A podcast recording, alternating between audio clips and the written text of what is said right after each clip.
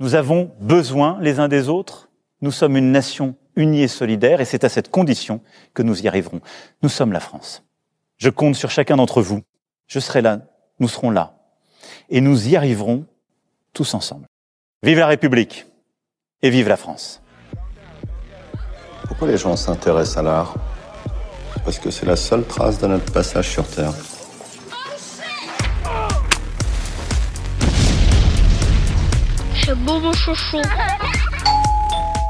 Bon bah ça recommence. Rebelote. C'est reparti pour le temps qui s'étire et les questions existentielles. Tiens bah par exemple, est-ce que tu penses qu'il existe une réalité parallèle pas trop dégueu dans laquelle le coronavirus n'existe pas? Genre une branche du multivers où on ne parle pas de pandémie. Si on part du principe que c'est notre monde mais pas exactement, notre monde mais à quelques détails près, comme un faux jumeau ou euh, comme un jeu de cette différence Est-ce qu'on peut imaginer qu'il existe un podcast qui s'appelle Souffle froid là-bas? Ça serait comme Souffle chaud, sauf que les invités seraient hyper mal accueillis. Genre ils viendraient répondre à des questions, mais alors ce serait que des questions pièges. Des critiques, des remarques blessantes, des coups de poignard. Bah le but ce serait de les mettre le plus mal à l'aise possible, tu vois. Bah tu peux être sûr qu'ils seraient mal installés, hein.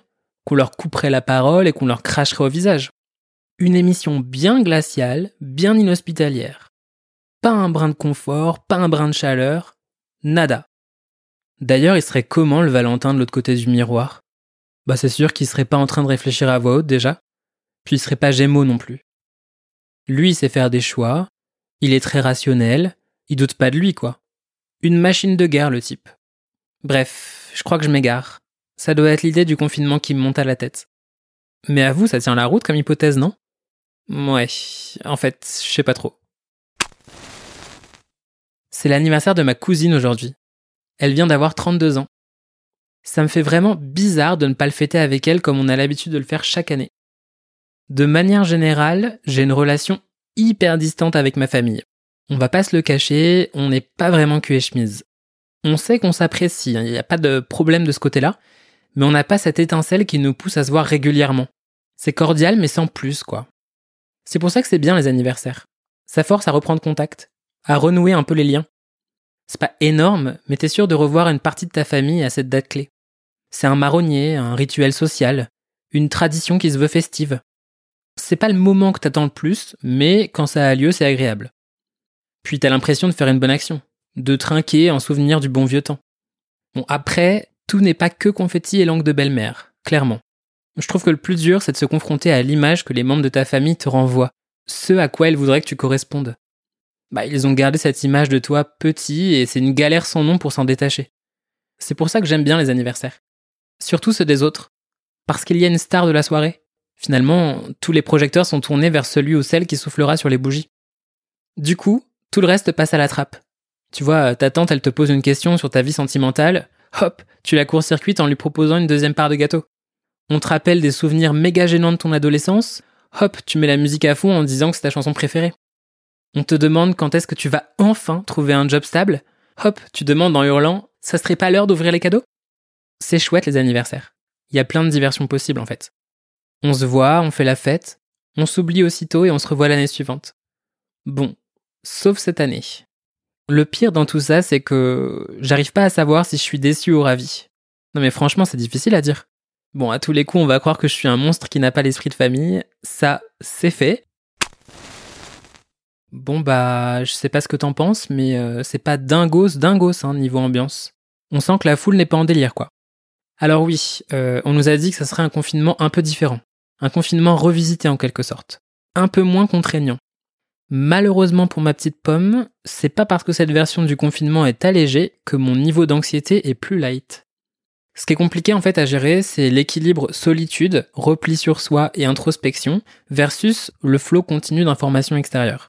Genre ton impossibilité d'agir versus le reste qui se casse un peu la gueule quoi. C'est pas une mince affaire d'être le réceptacle d'autant d'informations négatives au quotidien sans avoir d'échappatoire récréatif à côté. Ça demande d'encaisser des coups, de serrer un peu les dents quoi.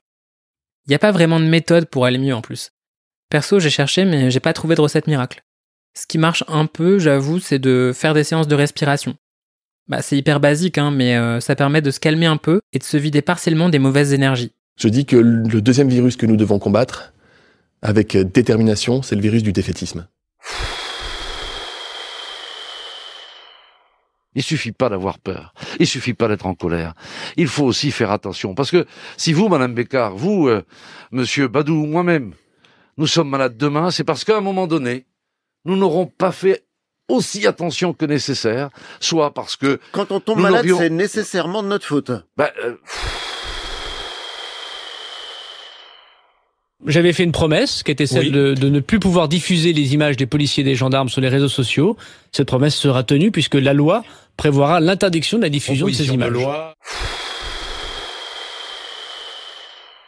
vivons tout simplement une guerre, pas la guerre comme vous avez dans votre tête avec des boulets de canon et des fusils. C'est une guerre ce virus. Ce virus, il est fait pour réduire la population parce qu'on est trop nombreux sur Terre. Mais réveillez-vous Tout est calculé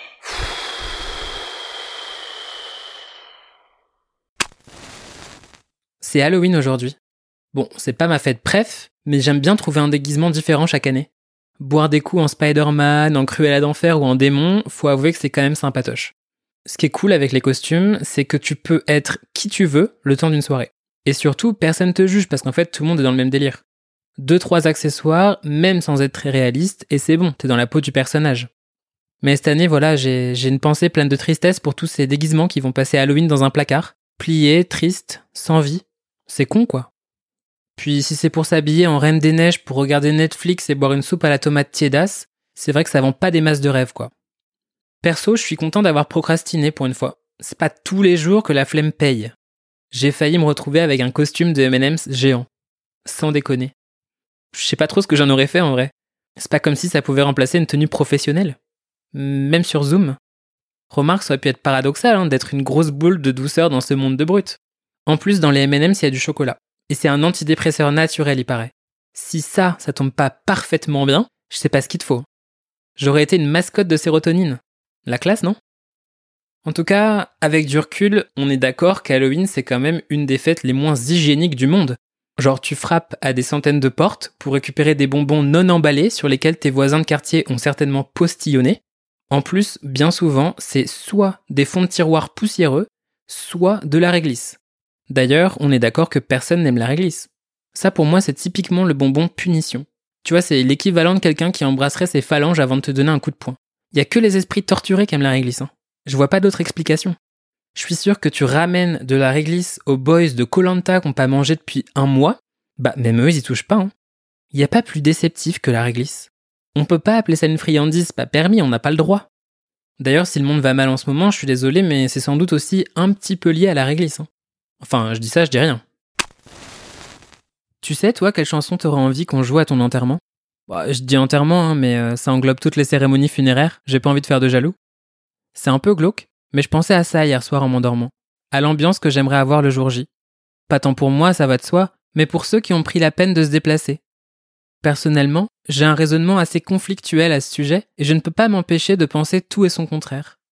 Autant j'ai tranché sur l'urne biodégradable, qui devient un arbre une fois que le processus de décomposition est activé, autant, pour la playlist, j'ai encore quelques doutes. En même temps, l'habillage sonore, c'est essentiel. C'est même primordial. Une bonne musique, ça change tout. Ça change ton regard sur le monde, ton attitude, tes émotions, tes souvenirs. Faut pas se louper, quoi. Je te pose les bases du dilemme et tu me dis ce que t'en penses. D'un côté, j'aimerais que la fête batte son plein, que les gens se remémorent les bons souvenirs, qu'on lance des cotillons et qu'on enchaîne les cocktails. De l'autre, j'aimerais quand même que les personnes présentes versent un déluge de larmes. Que ça soit un vrai bouleversement, quoi, qu'on ait vraiment cette idée de regret et de fin de cycle. Ou alors faudrait trouver un équilibre. Que les gens pleurent de joie ou qu'ils sanglotent pour mieux repartir en fou rire. J'ai pas envie d'un truc plombant ni trop mélodramatique, comme pourrait l'être la musique de fin d'un film triste, mais j'y tiens à ces gouttes d'émotion qui glissent sur les joues. Et même si c'est pas une pluie torrentielle, que ça soit au moins un petit crachin. Qu'est-ce que tu penses d'un orchestre live? Too much? Ouais, c'est ce que je me disais. Et Mambo Number 5 de Lou Bega? Pas adapté aux circonstances? C'est une façon de voir les choses, ouais. Aujourd'hui, j'ai regardé le dernier épisode de la saison 1 de We Are Who We Are. C'est une série qui se déroule dans une base militaire en Italie et dans laquelle on suit deux jeunes de 14 ans dans leur parcours initiatique. Pour résumer, on pourrait dire que c'est une série sur le passage à l'âge adulte, sur l'affirmation de soi et sur le fait d'être différent. Tout ça dans un contexte très strict très formel qu'est l'armée, avec en plus un climat assez hostile incarné par l'idée de la guerre. C'est pas tellement une série que je recommanderais en temps de confinement. C'est clairement le genre de série que tu regardes pour te faire du mal. Dès le début, tu sens que l'intrigue va décrescendo, que ça transpire le drame à plein nez. Perso, c'est le titre de la série qui m'a fait pas mal cogiter ces derniers jours.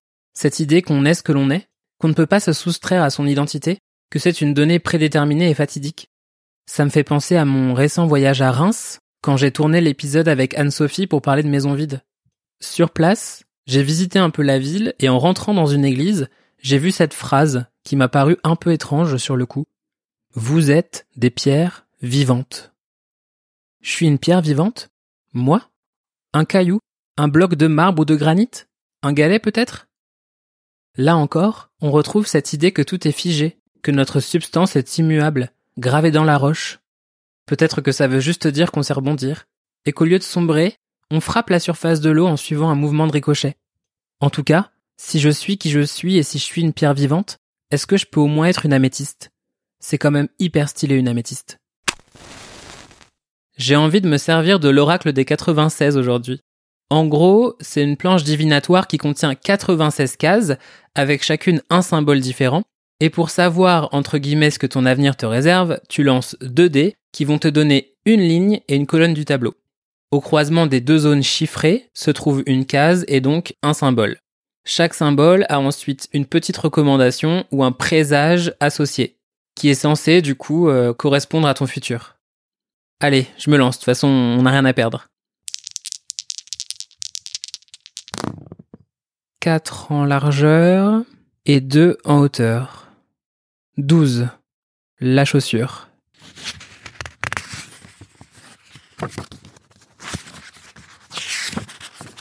Soulier. C'est un avertissement.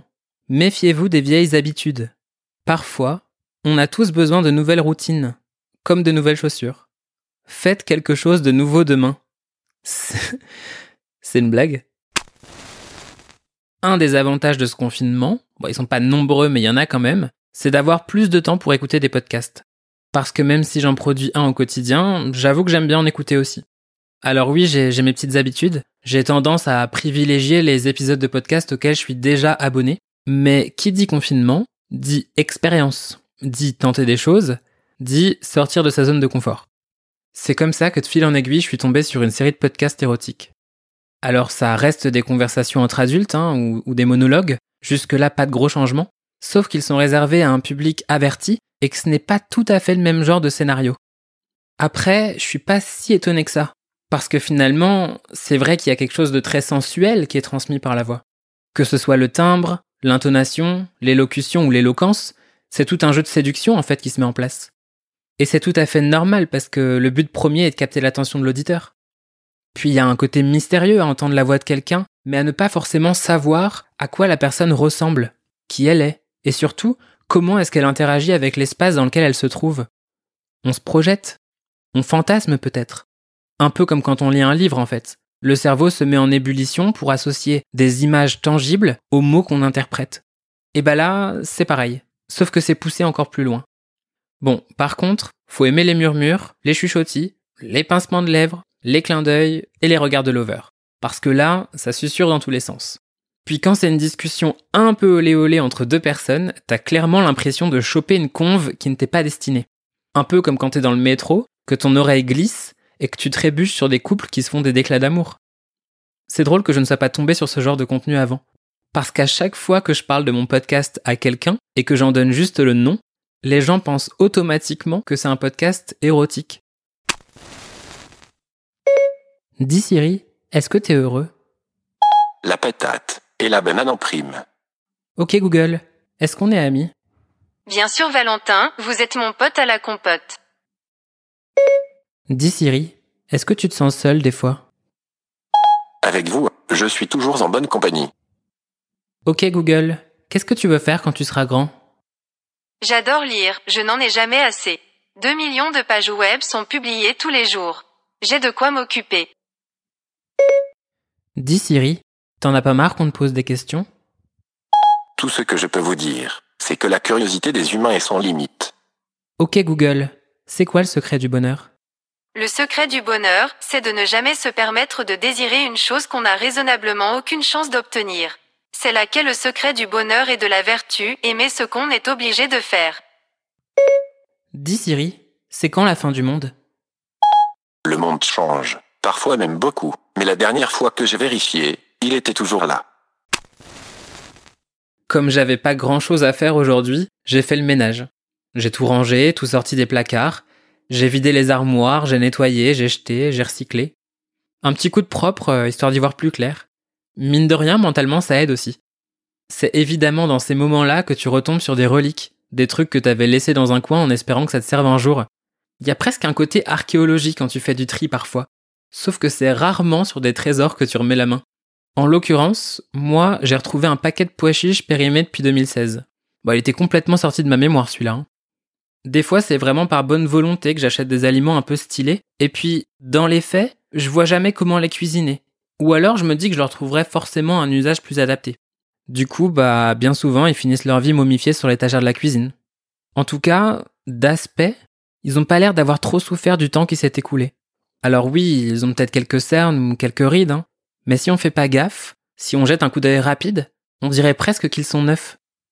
Par principe, je sais que je devrais les jeter, mais, mais j'y arrive pas. Ils me font de la peine, ces pois chiches. Je les ai achetés avec des cœurs dans les yeux en leur promettant un avenir grandiose, puis, puis je les ai abandonnés. J'ai pas réussi à tenir ma promesse. Encore un caprice d'adulte. C'est triste la vie d'un légume sec. Sur le paquet, c'est écrit à consommer de préférence avant avril 2016. De préférence, ça ne veut pas dire que, passé cette date, le produit n'est plus consommable. Ça veut juste dire que sa qualité peut s'altérer, que les saveurs peuvent être détériorées. Tout ça, c'est une question de chance, j'imagine. Est-ce que tout a une date de péremption? Toi Moi Les légumes secs? Est-ce que le monde qui nous entoure a une date de péremption? Peut-être qu'il est là le problème. C'est peut-être ça le mystère de la vie. Si ça se trouve, on a tout simplement dépassé la date de péremption de préférence de l'univers. On peut continuer, rien ne nous en empêche, mais on sent que la fraîcheur n'est plus là. C'est pour ça que le goût est pas top. Alors attention, hein. c'est pas une fin en soi. C'est juste moins bon, ça manque de sel, quoi.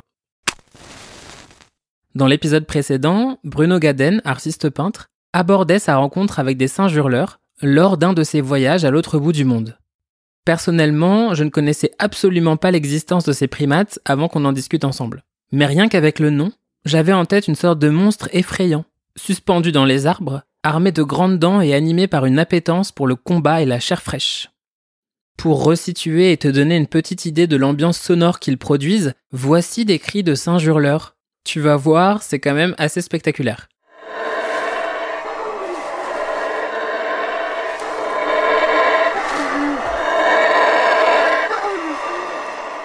Franchement, t'entends ça sans voir l'animal, tu t'attends clairement à voir débarquer un T-Rex ou la bête du Gévaudan. Hein.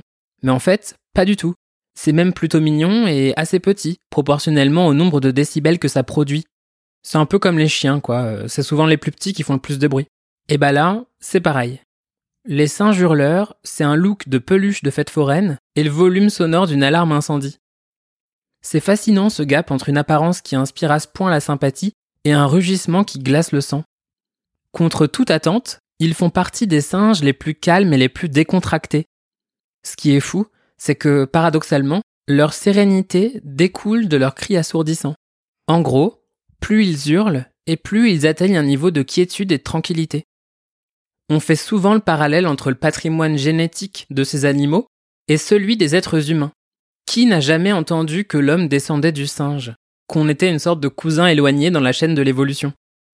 D'où cette question qui mérite d'être posée. Si on devenait des humains hurleurs, du jour au lendemain, des êtres qui prennent le temps de crier librement. Je ne parle pas de râler, hein, comme peut le faire l'archétype du Parisien, mais réellement d'expulser nos mauvaises ondes en s'égosillant le plus fort possible, en crachant nos meilleures vocalises à plein poumon, et qu'en plus, c'était accepté socialement. Est-ce que nous aussi on verrait notre niveau de satisfaction augmenter, un peu comme la jauge des besoins dans les Sims, avec les petits symboles plus de couleur verte Bon bah, je me suis encore perdu sur Internet c'est qu'on en apprend des choses dans ce vortex d'informations. Pas toujours très utile d'ailleurs, mais bon, ça passe le temps. On produit en moyenne un camion citerne de salive au cours de notre vie. L'étoile de mer peut sacrifier l'un de ses bras pour réguler sa température. La Bible a été traduite en émoji. Quand les plantes sont stressées, elles émettent des ultrasons. Un corps humain peut bouger plus d'un an après sa mort. On peut reconnaître l'âge d'une baleine à la quantité de cérumen coincé dans ses oreilles.